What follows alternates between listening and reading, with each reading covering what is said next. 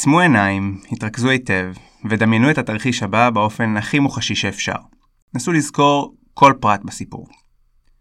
את עומדת בכניסה לשער החיצוני של בית הספר. את עוברת את השער ורואה תיבת עץ גדולה, משהו שנראה מבחוץ כמו תיבת אוצר. את פותחת את התיבה והיא נראית ריקה. את מסתכלת פנימה ויש משהו בתחתית. זאת מפוחית. את נותנת נשיפה קטנה, למרות הקורונה, ומחזירה אותה לתיבה. מתחילה להתקדם לכיוון דלת הכניסה לבניין. בדרך את רואה שכל החצר, לאורך כל הדרך, מלאה בתמונות של תלמידים. על הרצפה, על העצים, בכל מקום יש תמונות ואת מזהה תלמידים שלך עליהן. את מגיעה לדלת הכניסה, הכל מאוד מוזר. את פותחת את הדלת, ובאותה שנייה בוקע קול חזק מהכריזה. זה בדמיון שלך, את מדמיינת הכל. את נכנסת פנימה, ואת דורכת על שטיח אדום. מרימה את העיניים ורואה נברשות מוזהבות תלויות מהתקרה, ציורי שמן מדהימים על הקירות, החלונות הפכו לויטראז'ים צבעוניים. בית הספר הפך לארמון. ככה בדיוק היית מדמיינת את הארמון של קיסר האימפריה הרומית. את חייבת לראות אם יש עוד מורות בבית הספר, אז את רצה לחדר המורים. הוא נעול. את שומעת צליל של משהו מתכתי נופל על הרצפה. זה המפתח לחדר המורים, שנפל ממש ליד הרגליים שלך. את מסובבת את המפתח, פותחת את הדלת ומתעוררת.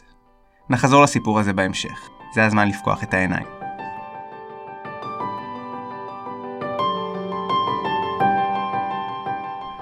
ברוכות הבאות וברוכים הבאים ל"בא ללמוד".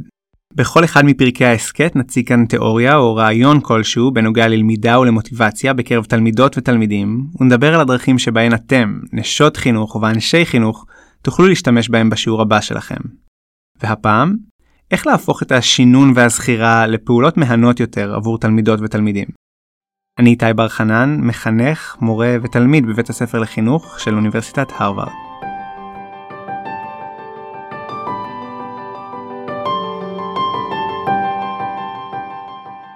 שינון היא אחת המילים הכי מגונות בשיח החינוכי של המאה ה-21. תגידו שינון ותקבלו מטח של עלבונות. תוכים, רובוטים, וכמובן הביטוי האהוב, חשיבה מסדר נמוך. אולי מפתיע לגלות שזה לא מנהג חדש לזלזל בידע עובדתי שתלמידים לא יודעים ליישם אותו בהקשרים שונים. כבר בתחילת המאה הקודמת, הפסיכולוג ויליאם ג'יימס כתב כאן בהרווארד על מכרה שלו שהתארחה בשיעור גיאוגרפיה ושאלה את הילדים מה ירגישו אם יחפרו בור בעומק עשרות קילומטרים לתוך כדור הארץ. חם יותר או קר יותר? אף אחד לא ידע את התשובה. המורה אמרה, אני בטוחה שהם יודעים, אבל אני חושבת שאת לא שאלת את השאלה כמו שצריך. ילדים, מהו החומר שנמצא מתחת לקרום כדור הארץ? כל התלמידים ענו במקהלה. מגמה. התלמידים שיננו בעל פה תשובה שעל פניו נראה שאין להם מושג מה המשמעות שלה. זה ידע שלכאורה אי אפשר להשתמש בו. זה כמעט קונצנזוס שאם תלמידים יודעים לדקלם סתם רצף של הבהרות, שאין להם מושג מה הן אומרות, זה ידע שהוא חסר חשיבות. אז האם המסקנה המתבקשת היא שאנחנו צריכים להימנע משינון בעל פה, וללמד רק מיומנויות חשיבה מסדר גבוה? התשובה היא כנראה שלא, ושגם אם היינו רוצות ורוצים לעשות את זה, זה לא ממש אפשרי. כולנו שואפות ושואפים שתלמידים יבינו לעומק. בצדק, אנחנו רוצים לפתח תלמידות ותלמידים יצירתיים וביקורתיים. אנחנו רוצים תלמידות ותלמידים שיודעים לפתור בעיות חדשות ומורכבות, לא תוכים. אבל לפעמים מה שנראה על פניו כדקלום חלול, הוא לא ממש כזה. אפשר לכנות את הידע של התלמידים שצעקו מגמה כידע נוקשה, או ידע לא גמיש. כזה שלא יודעים ליישם אותו בהקשרים שונים. אבל יש הטוענים שידע נוקשה הוא הבסיס לכל תהליך של למידה. הידע הוא אולי שטחי, צר, הוא מוגבל מאוד, אבל התלמידים ידעו לציין את השם של החומר. רובם בטח ידעו אפילו איך הוא נראה כשהוא מתפרץ החוצה. וכנראה שכמה מהם אפילו זוכרים שהוא חם מאוד. זה ידע שיש לו משמעות, והעובדה שהם לא ידעו ליישם אותו כשהשאלה נשאלה בצורה אחרת, היא בעיקר עניין של זמן ושל תרגול השימוש בידע הזה. מחקרים רבים הראו בעבר שכשהמוח האנושי נפגש בחומר חדש, הוא נוטה להיצמד למאפיינים החיצוניים והשטחיים שלו, ככל שמתפתחת מומחיות, אנחנו מסוגלים להבין יותר ויותר את ההיבטים המופשטים והעמוקים יותר של החומר. אי אפשר לדלג על שלב הידע הנוקשה בדרך לחשיבה מסדר גבוה. אז אנחנו כמובן שואפים להטעין את העובדות שהם משננים במשמעות, ובטח לא ללמד אותן באופן מנותק מהקשר רחב. אבל אנחנו גם רוצים שהתלמידות והתלמידים שלנו יהיו מסוגלים לזכור עובדות. שמות של דמויות ומקומות, נוסחאות, מילים וכללים שונים. כדי לעזור להם, כדאי שנבין איך הזיכרון שלנו עובד. הרבה חוקרים עסקו בשאלה הזו לאורך ההיסטוריה, ובעיקר מאז התפתחות הגישה הקוגניטיביסטית בפסיכולוגיה בשנות ה-50 של המאה הקודמת. יש ניסוי אחד קטן שיכול ללמד אותנו הרבה על איך שהזיכרון שלנו עובד. קבוצה של חוקרות וחוקרים בריטים הראתה לאנשים 16 תמונות של פרצופים, וביקשה מהם ללמוד את שם המשפחה והעיסוק של כל אחד מהם. הם גילו שהנבדקים זכרו הרבה פחות שמות משפחה מאשר מקצועות. זה ממצא לא מאוד מפתיע. מה שכן עשוי להפתיע לעומת זאת, זה שכשאנשים ניסו לזכור שמות משפחה מסוימים שיכולים לשמש גם כמקצועות, כמו בייקר, שהוא אופה, או פורטר, שהוא סבל, היה להם הרבה יותר קשה לזכור אותם מאשר כשאותם שמות בדיוק הוצגו כמקצועות. במילים פשוטות, אם אני אראה לכם פרצוף ואגיד לכם שקוראים לו מר סופר, הסיכוי שתזכרו את השם נמוך בהרבה מאשר אם אגיד לכם שהאיש הזה הוא סופר. מעניין, לא? למה זה קורה? כי השם סופר לא אומר לכם שום דבר, זה סתם שם. אלא אם זה שם המשפחה של מישהו יקר ללבכם, זה לא הרבה יותר מרצף אקראי של אותיות. אבל סופרים לעומת זאת, אתם בהחלט מכירים. יש לכם בראש דימוי לאיך סופר אמור להיראות. אתם מכירים את עגנון, את קרוסמן, את עמוס עוז, ונתעלם כרגע בגסות מהמטען המגדרי שהאסוציאציות האלה טעונות בו. בכל מקרה, כשאנחנו שומעות ושומעים את המילה סופר, נוצרים מיד קשרים במוח שלנו למה שאנחנו כבר יודעים על סופרים. האסוציאציות האלה הופכות את השליפה העתידית של המילה הזאת להרבה הרבה יותר קלה. אז איך אפשר להשתמש בתובנה הזאת בכיתה? ויותר מזה, איך אפשר לעורר בתלמידים מוטיבציה לעשות את זה? תהליך השינון כרוך לעיתים קרובות בתסכול ושעמום עבורם. איך אנחנו יכולים לגרום להם גם ליצור את הקשרים האלה לידע שכבר קיים אצלם, וגם, במחילה, שיהיה כיף. האמת היא שאתם כבר יודעים את כל השיטות שנדבר עליהן, לפחות אם הקשבתם היטב לסיפור שאיתו התחלנו. כל תחנה בסיפור מייצגת שיטה אחת לזיכרון, שאם נציב אותן בפני התלמידים שלנו כאתגרים, חוויית השינון יכולה להפוך למשחק מהנה ומלהיב. נתחיל בתחנה הראשונה. כשעברתם את השער, מה ניצב בפניכם? בוודאי רובכם זכרתם את התיבה. היא מסמלת את השיטה הראשונה שכולנו מכירים היטב. ראשי תיבות. המורות לאזרחות מלמדות את זכויות האדם עם ראשי התיבות כוח החשק, והמורות לערבית מספרות על סרטן זללן שצד רשת, כדי שאף אחד לא ישכח את אותיות השמש. כשהאותיות האלה מתחברות לאותה חיה מלחיצה שכבר קיימת בזיכרון שלנו, קל מאוד לזכור אותן.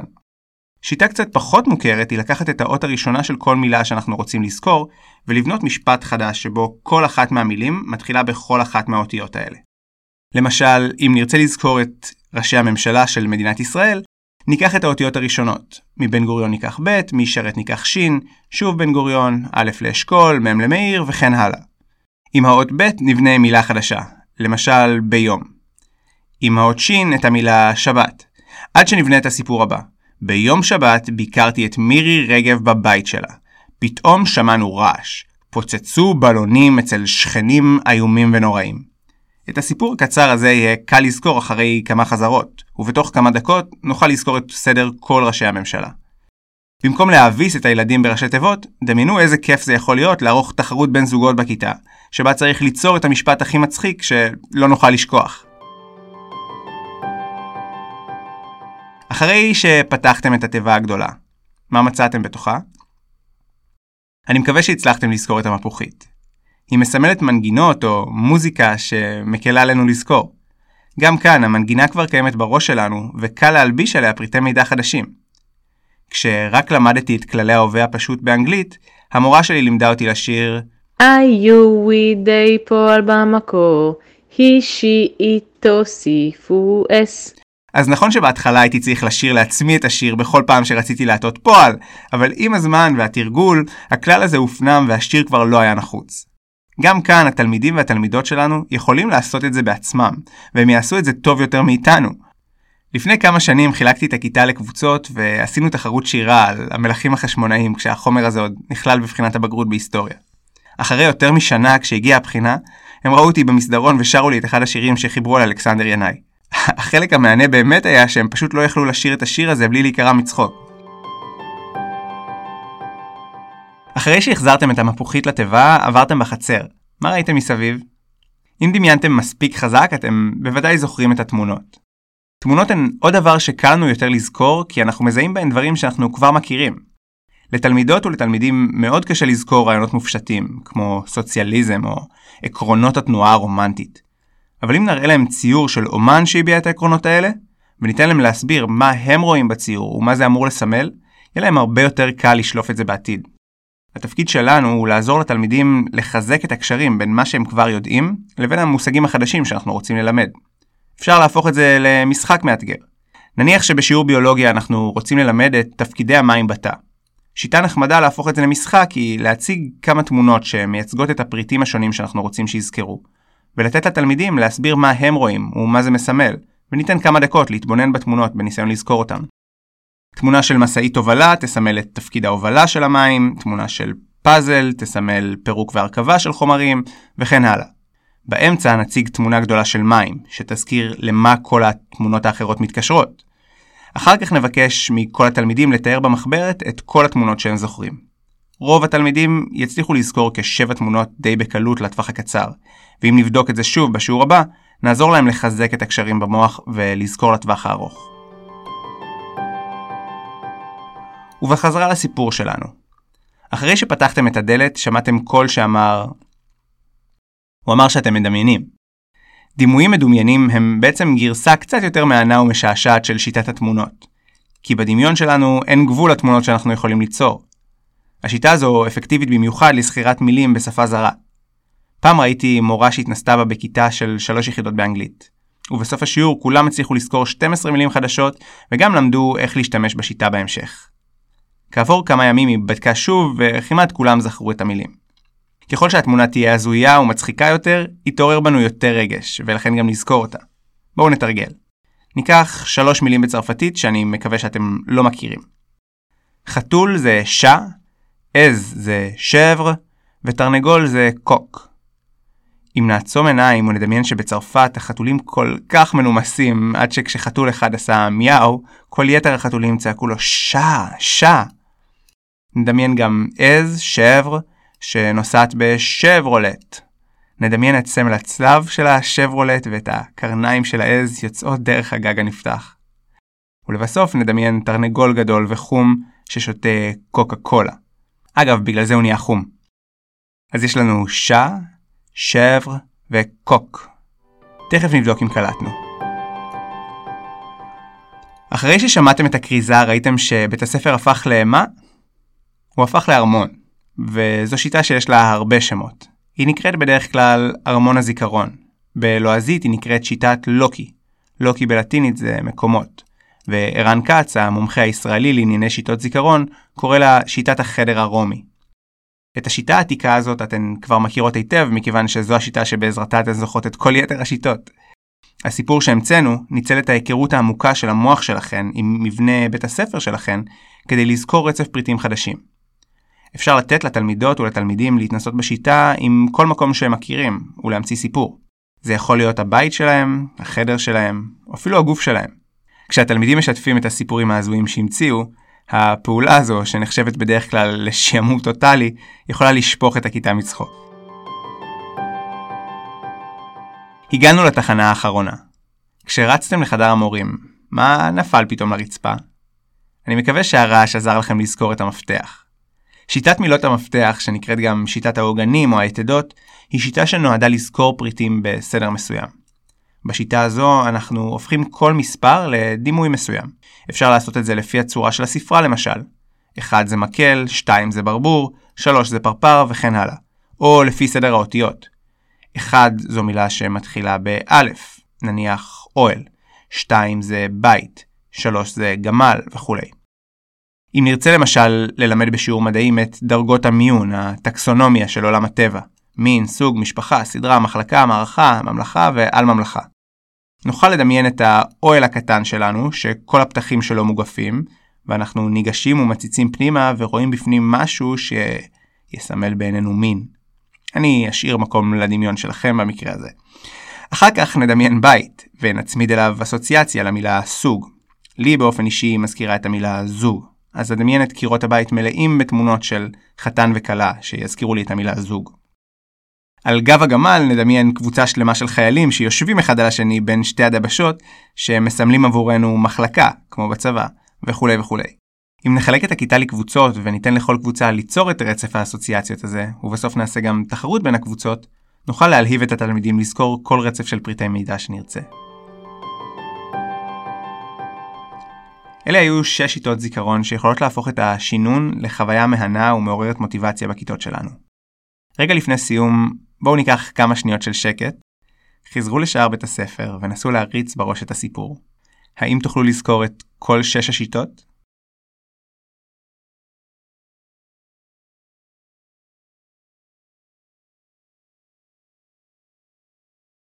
אז היו לנו ראשי תיבות, מנגינה, תמונות, דימויים מדומיינים, ארמון הזיכרון ומילות מפתח. אם אתם רוצים ללמוד עוד על השיטות האלה, וגם על כמה נוספות, היכנסו לאתר של בא ללמוד. שם תוכלו למצוא את כל הכלים האלה, וגם את רשימת המחקרים, הספרים והמאמרים שהפרק הזה מבוסס עליהם.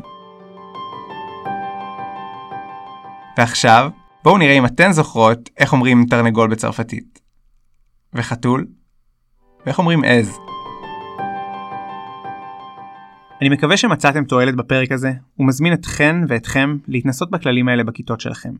אם נראה לכם שגם החברות והחברים מחדר המורים יוכלו ליהנות ממנו, שילחו קישור בקבוצת הוואטסאפ הצוותית והזמינו גם אותם להאזין. הפרק הוקלט באולפן מעבדות החדשנות של אוניברסיטת הרווארד בבוסטון, מסצ'וסטס. תודה לכם על ההאזנה ולהתראות בפרק הבא של בא ללמוד.